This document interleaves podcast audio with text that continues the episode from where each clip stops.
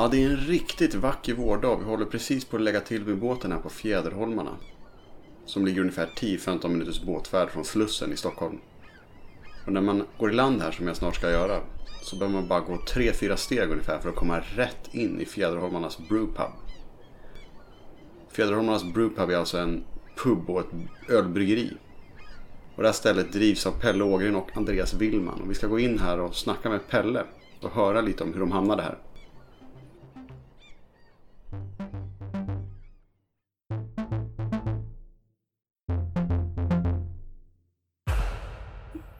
Då sitter vi här alltså på Fjäderholmarnas Brewpub. Mm. Och eh, för någon som aldrig har varit här, skulle du kunna ge ett, eh, ett kort intro här? Fjäderholmarnas Brewpub är en eh, liten förlängning egentligen av Fjäderholmarnas Bryggeri. Så att det vi har är eh, Fjäderholmarnas Bryggeri som sitter ihop med vår lilla pub.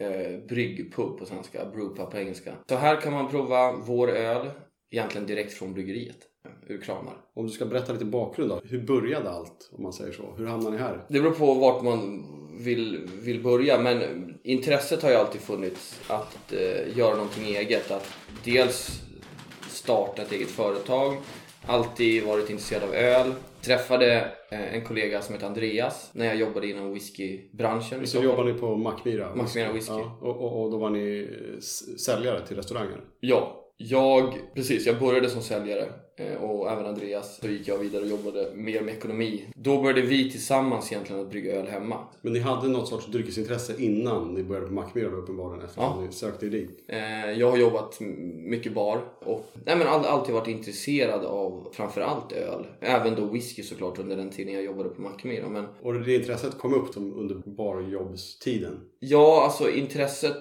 Jag tror att för de flesta eh, unga personer finns ju alltid intresset av att dricka öl. Mer som ett berusningsmedel. Men, men, men där har man ju också upptäckt att, att öl kan ju vara lite roligare än bara en, en stor stark liksom. Och innan du började på Mackmyra så då pluggade du? Mm. Och då läste du vad då? Eh, Ekonomi i eh, Uppsala. Ja. fyra och ett halvt år är det väl. Magister liksom, Ja. ekonomi. Hur kom det sig att du, att du valde det då? Jag, jag läste faktiskt natur på gymnasiet så min ambition från början var att jag skulle plugga någon form av ingenjör. Och det fanns väl en del på, påtryckningar hemifrån Ja, där också. som då min pappa, ofta gör. Ja, exakt. Eftersom min pappa är ingenjör och morsan är jurist så det fanns också påtryckningar därifrån. Mm, att jag skulle, och det var jag rätt intresserad av. Eh, faktiskt. Men eh, det slutade med ekonomivalet av den enkla anledningen att det är väldigt brett. Eh, det, det är ju liksom, jag behöver inte bestämma mig när jag börjar plugga vad jag, behöver, vad jag ska göra resten av livet. Igen. Utan, eh, samtidigt så ska man ju inte sticka under stol med att det är en lite enklare linje än att plugga teknisk fysik. Liksom. Man har tid över att jobba i bar. Till exempel. Och, och, exakt. Och prova öl. Och, Och Andreas då, han, eh, vad gjorde han innan han började på Mackmyra? Eh, han har jobbat mycket inom sälj. Jag tror han gick någon sån här KY-utbildning på en akademin. Och han har alltid varit intresserad av sälj och är väldigt duktig säljare. Måste jag säga. Väldigt eh, entusiasmerande och övertalande. Men han är ju verkligen så här en entreprenörssjäl. Och, eh, ja, och sen så sammanstrålade vi på Mackmyra i, egentligen, vi hade samma typ av tjänst då. Där vi också delade intresset för just eh, bira. Ja, så då började ni snacka om att brygga öl. Och Ja. det snackar ju väldigt många om. Men sen i något skede då så tog ni tag i det och faktiskt eh, började göra det. Kan du berätta lite om, om det? Vad som hände där? Vi kollade upp eh, Svenska Hembryggareföreningen och om de hade några ölkurser.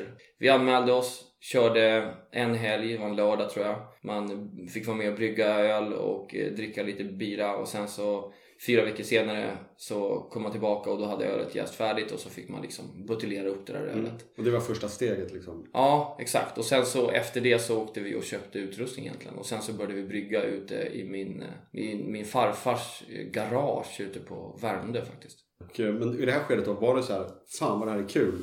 Vi håller på med med det här. Eller var det liksom, nu startar vi bryggeriet. I början så var det mer att det var roligt liksom. Och känslan av att första gången få liksom dricka sig berusad på sin egen öl är ju speciell. Ja, det är ju fantastiskt. Jag menar alltså så här, tänk om man visste det här när man var 15. Ja, det gick. Ja, att det gick och att man kunde bara du vet, brygga öl i källaren Ja. och sen så Så det var lustdrivet som hela vägen? Ja, men det skulle jag säga. Även fast jag hela tiden har känt, även Andreas också, att så här, jag vill göra något mer. Alltså jag, jag tror att jag är ganska dålig anställd i det avseendet att jag har lite svårt att motivera mig själv. Och framförallt när man jobbar på lite mindre företag som Mackmyra som är liksom startat av några grundare, en del är fortfarande aktiva i bolaget. Så, så, så blir det så att varför ska jag eh, lägga min tid och liksom min tankeverksamhet för att uppfylla någon annans dröm. När jag lika gärna kan eh, göra det själv. Och jag, d- där tror jag att eftersom jag hade haft den tankegången ganska länge så, så kände jag att det här steget var ganska naturligt för mig att göra. Även fast det var ju typ det största steget någonsin. Och vad hände där om man fördjupar sig? Då hade ni köpt utrustning för att brygga hemma så att säga. Efter ett tag då, något år eller så, så började ni prata om att göra det kommersiellt, att satsa på det. Vilka steg tog ni där då? Vad var viktiga skeden i det? Först och främst så tror jag att om, om du ska satsa på någonting, om det är en produkt eller en tjänst eller vad det än kan vara, så måste du ju känna någon typ av trygghet i det du gör. Alltså du, du, du måste ju veta vad du sysslar med. Och jag menar, vi, jag menar efter ett år och bryggt hemma så är det såklart att man inte är världsbäst på att brygga öl. Utan jag menar, det är väldigt varierande kvalitet på det man gör. Men så länge du har ett brinnande intresse för det och du verkligen vill lära dig mer och du är beredd att liksom få kämpa uppförsbacke så, så, så kände jag väl att, eller vi kände väl då att eh, det här är ju perfekt, en perfekt produkt att starta ett eget företag kring. På grund av det intresset vi hade för den och på grund av att vi tyckte att det här blev ju bara bättre och bättre det vi gjorde. Liksom. Mm. Om man ska fördjupa sig lite, jag, jag är intresserad av här detaljer då. Mm. Från det här steget då när ni gjorde det hemma i Lennarts garage då på Värmdö till att börja satsa på det som en kommersiell idé. Vad var stegen där som ni tog? Om man går om det första steget då, att, vad gjorde ni för att driva det mot att liksom sälja saker? Det första rent praktiska steget, om vi ska prata om Ja, det, eh, så, så var det faktiskt att jag och Andreas eh, började titta på lokaler. Eh, och där, vi kollade på lokaler och sen så kollade vi såklart på utrustning också. Vilken typ av, av budget, eh, startbudget krävs. Hur, hur ser, vi gjorde faktiskt en ganska gedigen eh, konkurrensanalys. Där vi gick igenom alla bryggerier som fanns i hela Sverige faktiskt. Så att vi gjorde en väldigt stor. Å andra sidan skulle man kolla på den idag så skulle det bara vara en bråkdel av de bryggerier som faktiskt finns numera. Med tanke på att det har exploderat. Så konkurrensanalys, vi, vi kollade på utrustning, vi kollade på lokaler, kollade upp Systembolaget, vad möjligheterna finns där. För att undvika att bli exakt som alla andra så måste man ju ha någon typ av USP eller någon, någon typ, något som sticker ut. Antingen gör du den bästa ölen i hela Sverige. Mm, kanske inte kan räkna med att vi kommer göra det. Eh, du är väldigt nischad, du gör en speciell typ av öl. Till exempel suröl eller bara veteöl eller Ja. sådär, bara stout. Det vill vi inte heller. Eller så har du någonting annat. Och det vi hade då som idé och som fortfarande idag är väldigt ovanligt är att starta just en så kallad brewpub. Alltså en bryggpub. Du, en integre, en, ett bryggeri med en integrerad serveringsdel egentligen. Och där var ju Fjäderholmarna egentligen optimalt för att Fjäderholmarna har över 100 000 besökare varje år. Eh, det är en begränsad säsong vilket passade oss väldigt bra i början för att eh, då hade vi möjligheten att fokusera på bryggeriet under större delen av året och sen kan vi sälja ölet i vår egen pub under sommaren. Så ni brygger i samma lokal som ni säljer. Och det var lite det ni identifierade då som eran USP då, Mm, en mm. unique selling point. Ja, det är ju vä- väldigt eh, smart. Det hade, ni hade en idé om hur ni skulle sälja produkten. Där känner man att många tänker ut det allra sist. Och det Exakt. brukar inte bli så bra. Nej, eh, och jag menar vi gjorde ju en eh, så här affärsplan. Så vi satt, jag kommer ihåg vi satt på mina föräldrars landställe ute på Värmdö också eh, och gjorde den här affärsplanen. Och det var ju så här, jag tror vi jobbade på den där säkert i över ett år. Och jag menar, jag fattar att alla inte har den tiden och sådär. Men för oss blev det ganska nyttigt för att under den tiden så hann man ju ut, liksom utveckla sin tankegång eh, ganska mycket. Och man, alltså bara att bolla med varandra gjorde att vi kom framåt. Så att på det sättet så, så kände vi att vi liksom, vi hade i alla fall berört allting. Sen så finns det ju miljarder grejer vi skulle kunna ha gjort också. Såklart. Och sen här någonstans då, då tog ni steget och eh, hyrde lokalen. Eh, köpte bryggeriutrustning från eh, Tyskland då. Om jag minns rätt. Mm. Att du sa. Och då, då är det ju på allvar. Och under den här tiden då så jobbade ni båda vid sidan av på era normala jobb så att säga. Precis, så att eh, Andreas jobbade faktiskt kvar på Mackmyra. Det här var, nu pratar vi september 2013 var då Mm. vi skrev kontraktet på den här lokalen på Fjäderholmarna. Eh, Andreas jobbade fortfarande heltid på Mackmyra Whisky.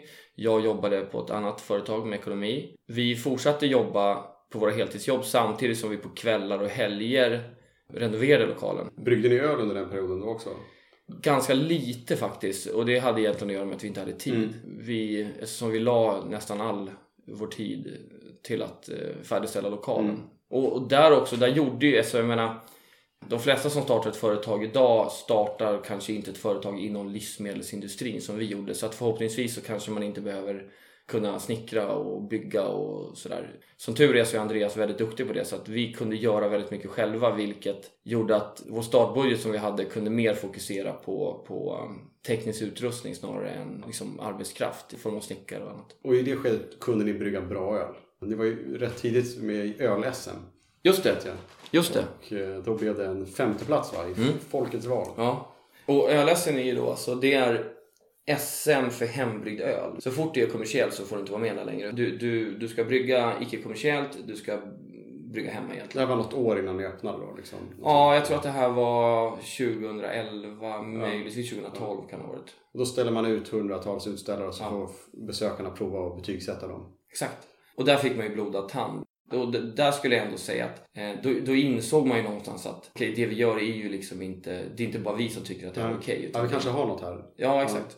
Men, Så- men så, som du var inne på där förut så, så är det ju så här att det steget från att, jag menar det finns ju hur, hur mycket hembryggare som helst som Mm. har vunnit öl-SM och som har kommit tvåa, trea, Ja, fyra eh, som inte gör någonting. Även fast de kanske, de kanske går runt i tio år och tänker att eh, Jag ska det, starta ett bryggeri. Ja, men det blir inte av. Jag menar, och den enda förklaringen till att vi gjorde det eh, är väl, ligger väl egentligen att, att eh, vi båda var helt överens om, om att vi ville göra det till 100%. Vi var superrädda båda två.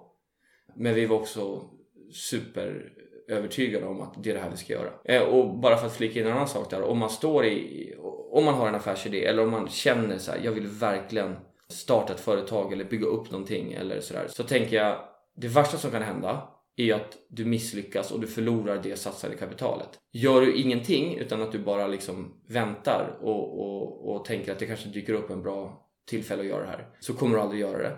Och det enda som kan hända då, eller det som händer då är att du en vacker dag kommer ångra dig.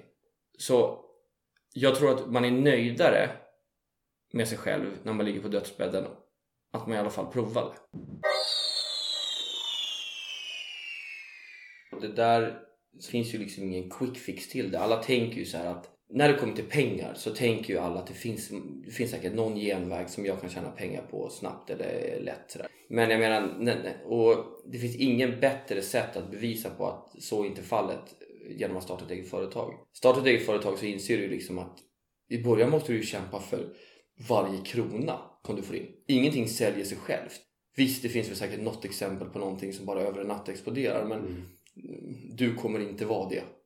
Eh, Så att eh, om du tittar på någon entreprenör så, så tänker man liksom så här, ja men shit vad lätt allting verkar gott för, för, eh, för henne. Ja, exakt. Och det är problemet. Man ser bara de här rubrikerna på Ja. liksom, han sålde sitt företag för 10 miljarder.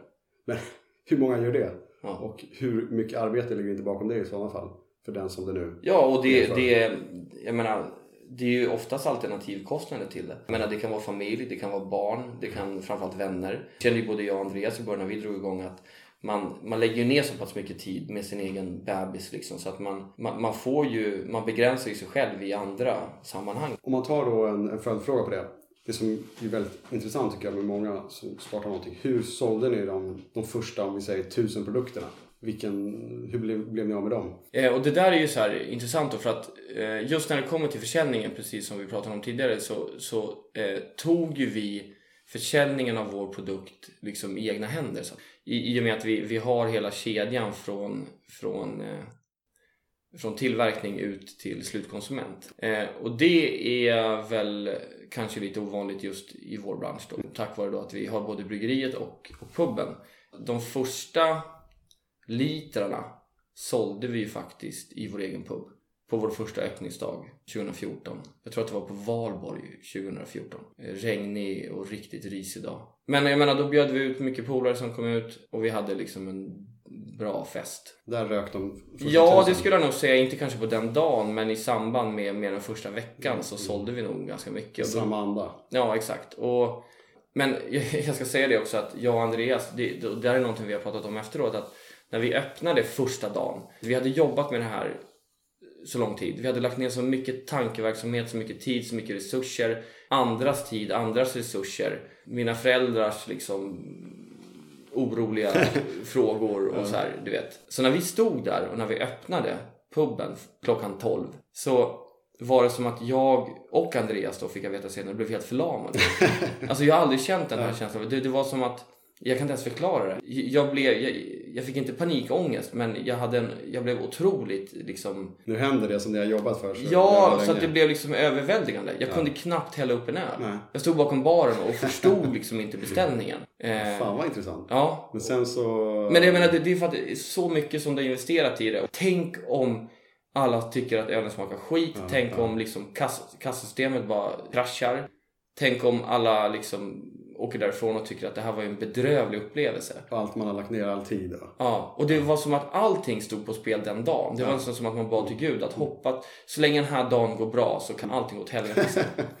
Men ni roasted i occasion sen. Ja, det kändes så. Och sen så men jag hade, det var en chock alltså. Det, och sen är det väl så också att när man pratar med andra människor som befinner sig lite grann i samma situation och startar någonting, säljer en produkt till exempel. Man, man finslipar ju på den in i det sista liksom. För att det här liksom...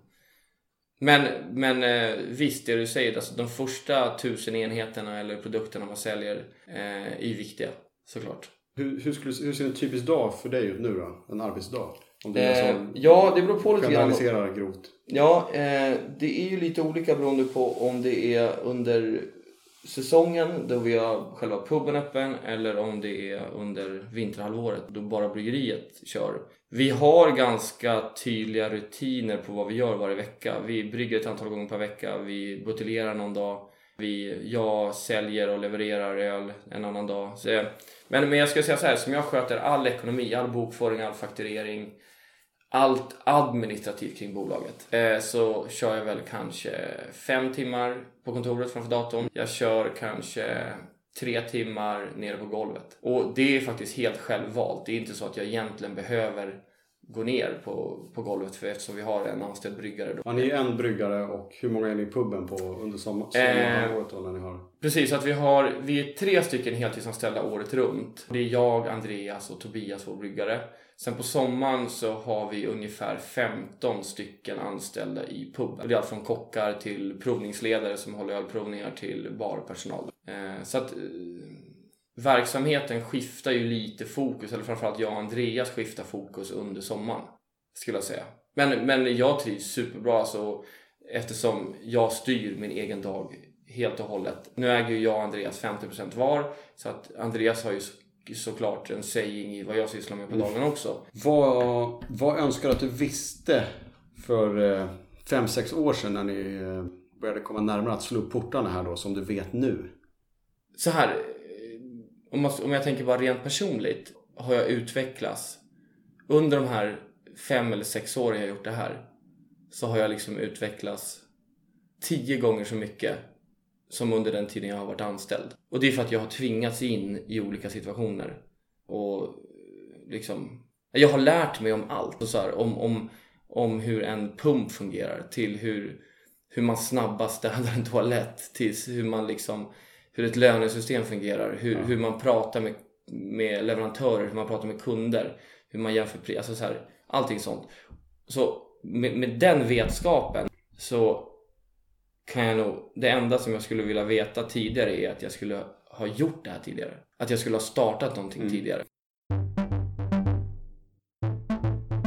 Med, med, med det sagt så kan jag inte säga att vi inte har stött på jävligt mycket motgångar i liksom det här.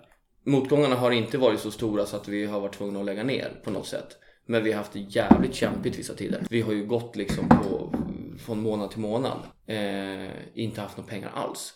Och jag menar, även fast folk kanske inte märker det utåt. För att jag menar, det finns ju inget syfte med att jag ska lägga upp på Instagram att nu har vi inga pengar i, företaget. Sådär. Eller det är inte det första man berättar. Men Mm. vi har haft perioder som har varit svintuffa. Då jag har liksom legat vaken om nätterna. Ja, det är ju jävligt intressant att du säger det. Jo men alltså så är så det. är det, ja. ja. och liksom du vet, vi har, jag har inte haft några pengar. Eh, jag har varit tvungen att, att pantsätta saker som jag absolut inte ville pantsätta. Mm. Eh, för att, för att liksom kunna köpa mat på riktigt. Så det är sant. Och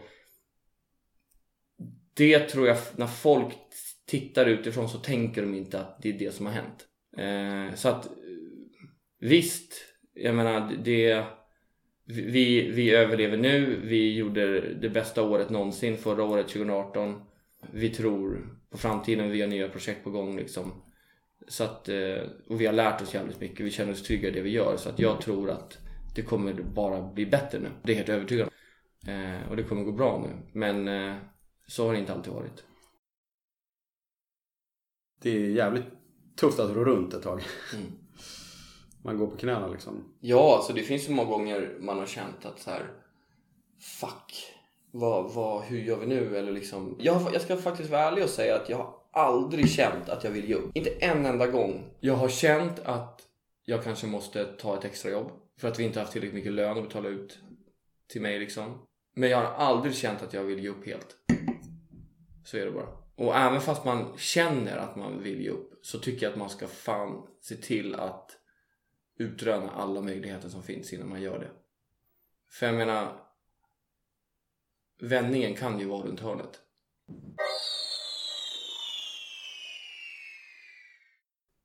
Ja, då dricker vi Roughneck.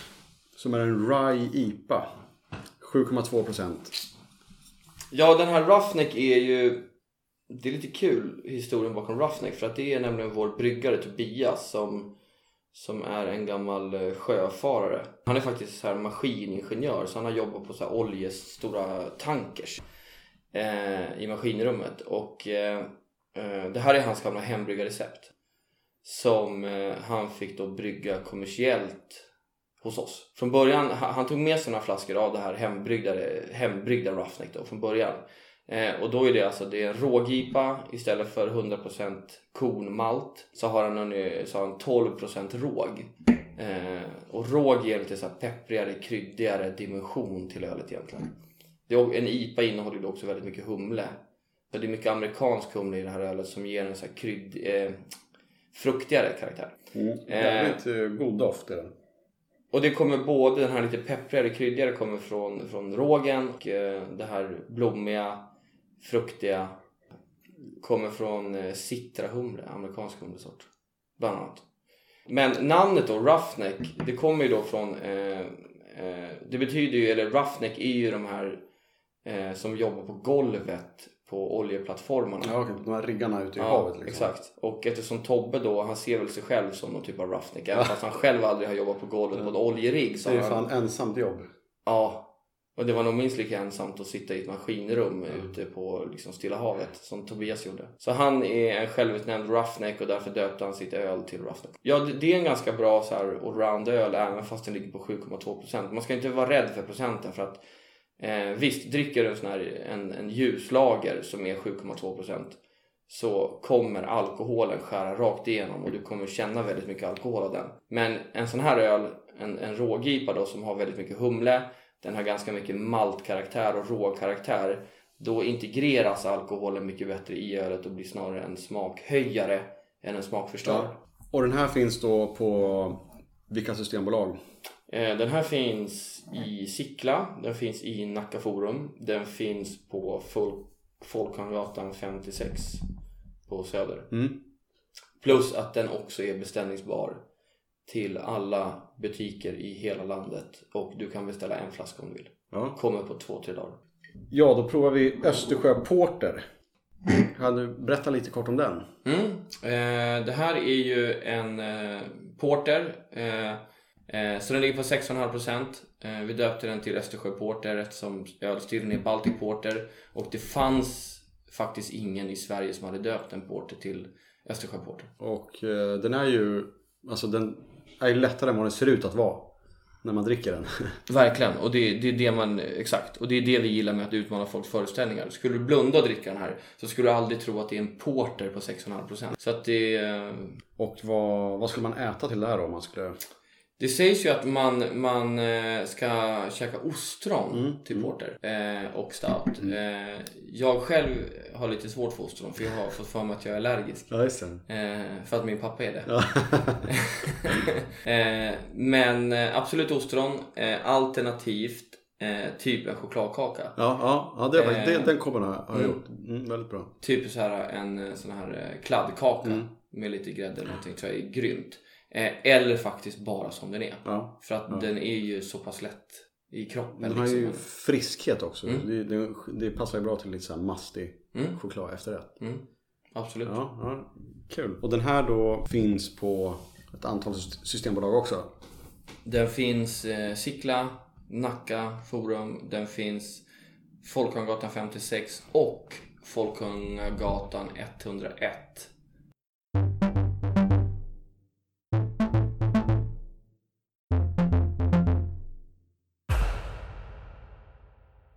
Ja, ja, då har vi ju kommit fram till ehm, det återkommande momentet här där vi ska blindprova eh, en produkt inom genren som, som personen jag träffar verkar inom. Och jag har hällt upp en öl här då som är eh, bärnstensfärgad, ser riktigt bra ut i glaset. Och eh, tanken här är då att få ja, din, din åsikt om den här produkten och din, din etablerad produkt om man säger så. Eh, och höra tankar om den och, och varf, om den är bra och varför den är bra i sådana fall. Vad som gör den bra. Pelle tittar på ölen här och han vet ju inte vad det är för märke eller producent som, som har gjort den. Ska vi smaka lite på den? Han har första sån här spontan. Den, om, om man säger så här, om, om man doftar på ölet bara Ja. så, så känner jag ingen, jag känner absolut ingen tydlig humlekaraktär. Eh, utan, och sen om, om man kollar på, på färgen på ölet så är den ju nästan lite så här rödaktig. Ser ut som, nu är det lite skillning här men Eh, jag tänker att det skulle kunna vara någon typ av amber ale eller någon typ av så här. För det känns som att mer fokus ligger på malten. Den är inte humledriven på det sättet. Ja, nej, den är inte karaktärstypisk skulle jag Nej, säga. Den är inte ganska- öl, öl, alltså öltypsdefinitionsmässigt Nej, då är den ganska annorlunda. mot vad den borde vara. Ja, eller ja, mot ja. vad standard är. Ja, jag har faktiskt själv aldrig provat den. Jag, jag tog den bara från hyllan då. Som, vad tycker du om den liksom hantverksmässigt? Är det en välgjord produkt? Det tycker jag. Mm. Jag tycker att den... eh, Alltså jag, jag gillar... eh, Man känner så tydlig beska. Man känner ju så här maltighet i, i, i ölet. Eh, Den här maltigheten brukar man känna ganska mycket i amerikansk amerikanska iper faktiskt. Får jag gissa lite grann Ja, vad det kan ja, vara för ja. typ av... Den är ju in... Jag, för sig. Jag skulle... Jag tror att det är en amerikansk IPA faktiskt. Men jag tror inte att den ligger på mer än 6,5%. Ja, men det är ju superbra gissat fan. Är det så? Ja, det blir applåd. Ja, imponerad. Det är ju, den är ju verkligen inte karaktärstypisk. Eh, skulle, skulle jag säga då. Det är Founders då. Kan du till bryggeriet? Ja, absolut. Superbra bryggeri. Ja, och eh, det är en India Pale Ale då mycket riktigt som du... Mm. Du uteslöt saker och kom fram till att det var det. Det, Mm. det stämmer ju. Den ligger på 7% och du sa max Ja, då, 6,5. ja. att- Men, det är att den är väldigt välbalanserad. Ja, det är ju vä- väldigt bra prickat. Mm. Och eh, den, ligger på, den här ligger på fu- 39 kronor då. 33 centiliters burk. Bryggeriet Founders Mm. är ju eh, superbra bryggeri och välkända. Mm, ja, vad kul. Och kul att du, du, Ja. du härledde dig fram till det. Det, det är ju så med väldigt bra öl som jag pratade om när, man, när vi pratade om Roughneck där. Att väldigt välbalanserad öl så, så skär inte alkoholen igenom utan du känner snarare att den, det är en kropp som lyfter upp liksom, alkoholen. Och det tydliggörs ganska tydligt i, det här, i, i den här ölen. Vi ska avsluta med en fråga då. Om, vem skulle du vilja höra Eh, som är rimligast? Ja, ja, ja. Inte, Barack Obama. Inte, inte Barack eller Michelle Obama. Stockholms bränneri. Ja, det är nära. Det är ju på Folkungagatan. Mm. Mm. Ja, men det är ju superbra tips. Kan du berätta lite om hur man tar sig till er och när ni har öppet? Eh, I år så i sommar nu 2019 så öppnar vi 4 maj, det är en lördag. Eh, enklaste sättet är att ta färjorna eh, eller båtarna som går då från Slussen eller Nybrokajen. Det finns tidtabeller på fjäderholmarnasbryggeri.se. Eh, du kan också ta egen båt. Mm. Nackdelen med det är att du kan inte Det problem att köra hem intaga för många enheter. Eh, för då tar kustbevakningen dig. Ligger och lurar utanför fjäderholmarna. Eh, nej men absolut. Vi har en superenkel brewpub. Supermysigt, kom ut med familjen. Eh, kom ut med din date. Eh, ta med dig grabbgänget, tjejgänget. Eh, boka en ölprovning. Det är bara att gå in på vår hemsida. Följ oss på Instagram eller Facebook. Mm. Var kan man följa er? Vi, vi upprepar det här. Ja, vi har ju då eh, Facebook, Fjäderholmarnas Bryggeri. Instagram eh, heter vi väl Fjaderholmarnas Bryggeri. Och så hemsidan. Fjäd, Fjaderholmarnasbryggeri.se Och vill man komma i kontakt med er så, så är det bara att gå via någon av de kanalerna där. Och du kan mejla mig på pelle fjaderholmarnasbryggeri.se. Tusen tack! Skål! Skål! Dåligt klinger man glasen. Det var ingenting. Jag får ta en sån här som jag får klippa in. Dålig kling där också. En till då.